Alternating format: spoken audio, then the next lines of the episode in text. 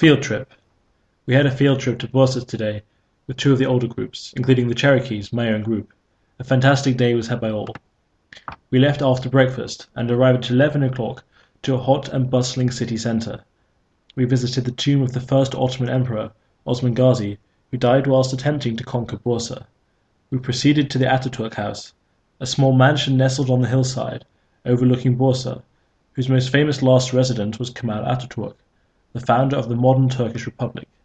Its interior is unashamedly lavish and fit for an emperor.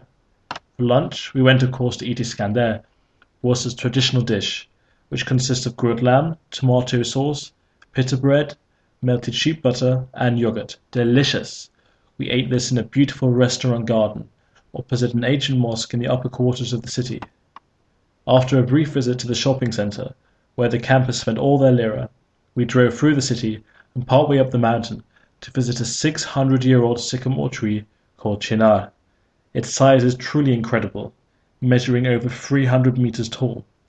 As a major tourist attraction, several cafes and market stalls have sprung up around it, so we soaked up the atmosphere with a glass of chai, Turkish tea. In Turkey, people traditionally drink black tea with sugar, served in a small cylindrical glass. Despite being in a touristy location, one glass costs only one lira, about thirty-five pence sterling.